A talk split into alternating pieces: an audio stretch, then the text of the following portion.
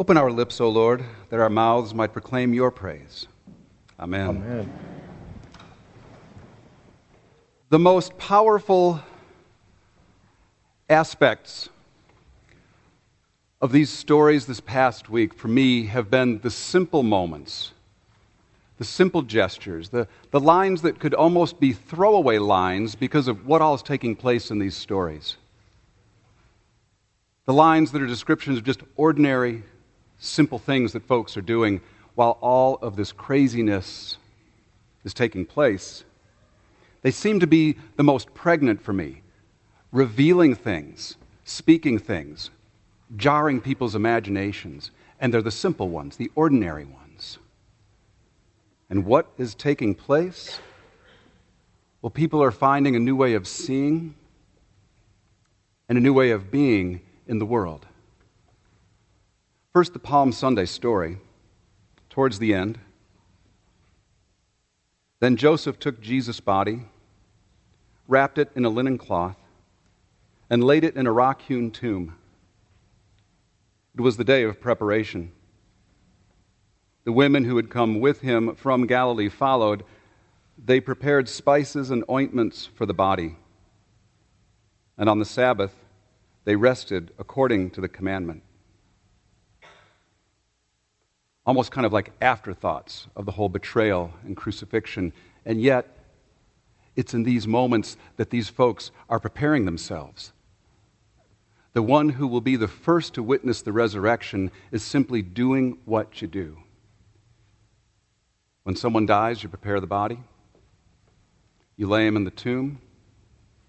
The next day is the Sabbath, so you rest. You go about your life. And in today's story, we hear that several days later, Mary came to sit vigil at the tomb, to stand there, to be with this one who had been laid there because it's what we do. We go visit the place where they've been laid, and we pay our respects.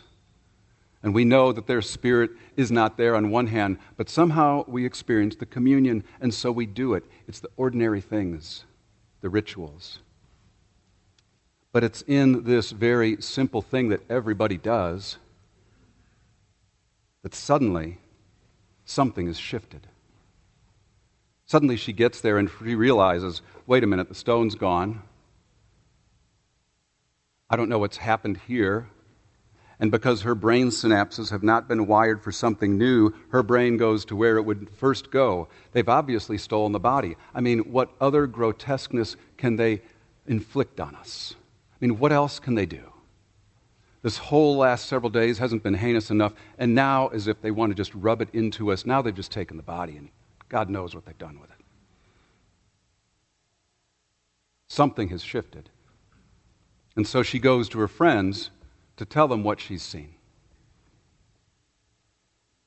In a few moments, when we renew our baptismal vows, we will say, Will you proclaim by word and example the good news of God in Christ? What that really just means is, will you just tell folks what you're seeing? Simply report what you're seeing, and that's what she does. Something's going on. The body's not there. And so the disciples come running, and the first one is faster, and that one gets to the tomb and looks in and stops. And is that not like how life is? When something's not computing, we just have to stop. You might even rub your head. You're like, I don't know where to go with this because my brain doesn't know what's happening. And they go in and they look at the linens,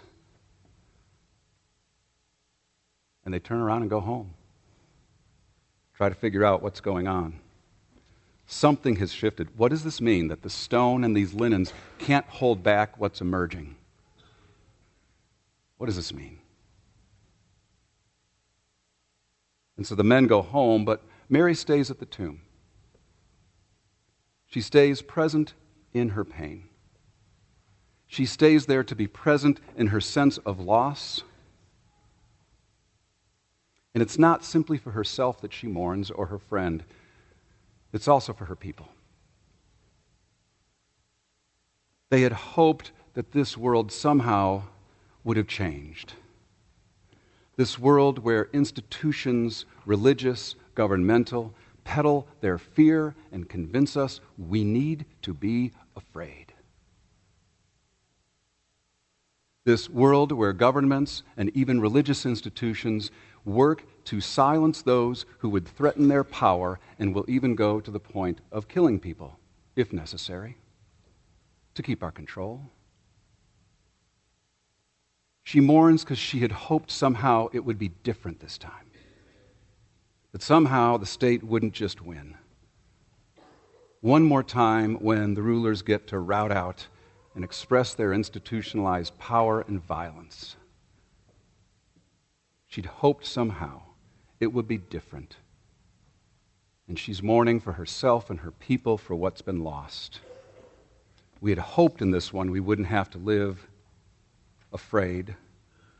We hoped that somehow those who wrap themselves in the symbol of nation and religion wouldn't yet once again get to rout out all those who challenge their position. So she remains, and she weeps. And perhaps she's remembering Jesus' word on the way to the cross, where he said, Women of Jerusalem, don't weep for me. Weep for yourselves and what's going on. And so she stays and she weeps. I know, some people weep a lot more. Thank you for that cue. That was very, you know. But it's her staying present to her pain that allows the next moments to happen. It's through her tears that she experiences something jarring. Woman, why are you weeping? Well, because my friend told me to, if nothing else.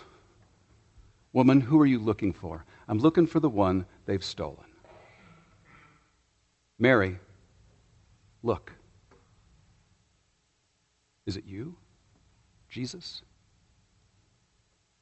And Jesus says, Mary, don't hold on to me. Now, can you imagine Mary? She's probably wanting to clutch him for everything she's worth. And he's saying, Don't hold on to me because what you think you're seeing right now is not what you're really seeing. What you think you understand right now is not what really is happening. There is more, and you've got to let this go.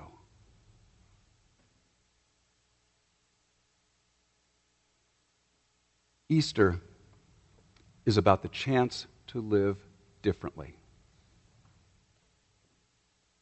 As many have said, Jesus didn't come to change God's mind about us. Jesus came to change our mind about God.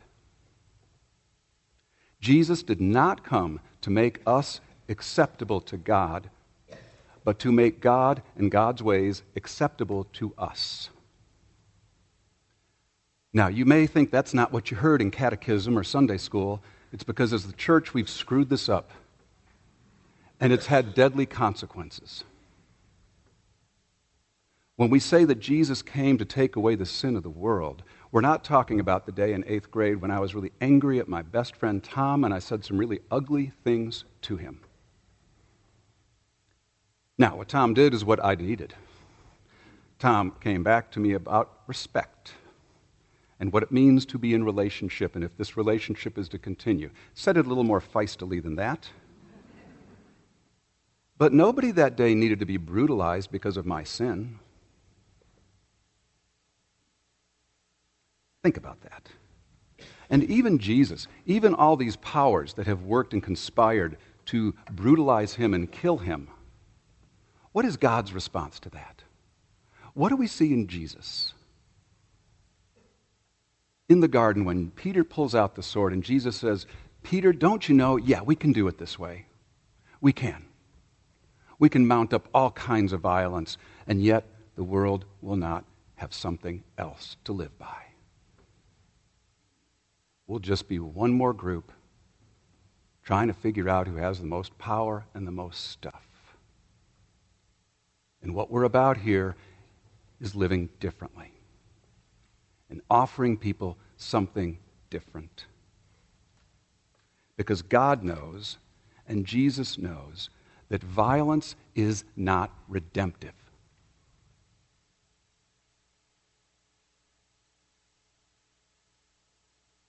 When we say that Jesus came to take away the sin of the world, what we're saying is that Jesus came to break the fear of the powers, to unmask the powers for us, to say they really can't threaten you finally. There is a way to live that offers something different than just more violence and more fear. The human capacity to choose love in the face of fear. That's what Jesus had made possible on the cross and unleashes for all of us to choose.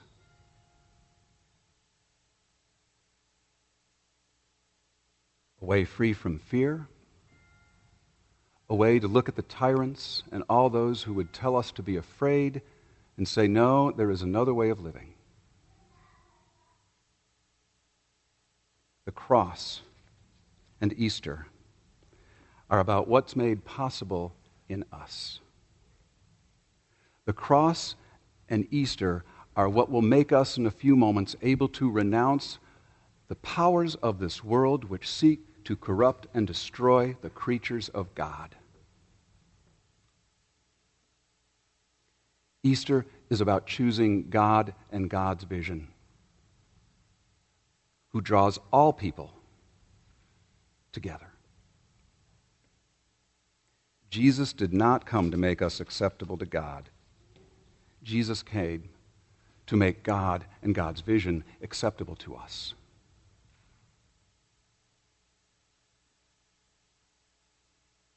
So, where are Mary and the disciples in all this? Well, one of the best lines that I love here is where they say, they believed because they didn't understand. You know, they, they believed they didn't understand. Translated means they don't know what the heck is going on. But what they do decide is to lean into the story. What it means is for over the next 50 days of Easter, they're going to keep showing up and telling each other what they see. They're going to be scared.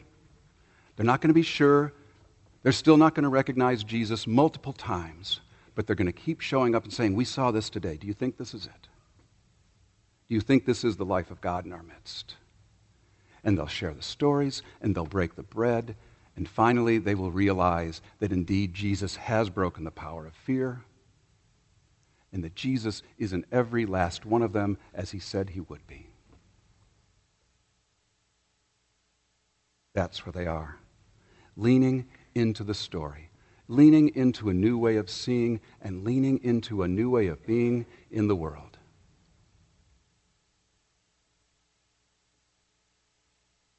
Well, it's the same for us. We don't have to understand it all now, but what we are asked is to lean into the story. We thank you, O God, for the water of baptism. In it we are buried with Christ in his death, and by it we share in his resurrection. That's what Easter is about a new way of seeing and the ability to live differently in the world.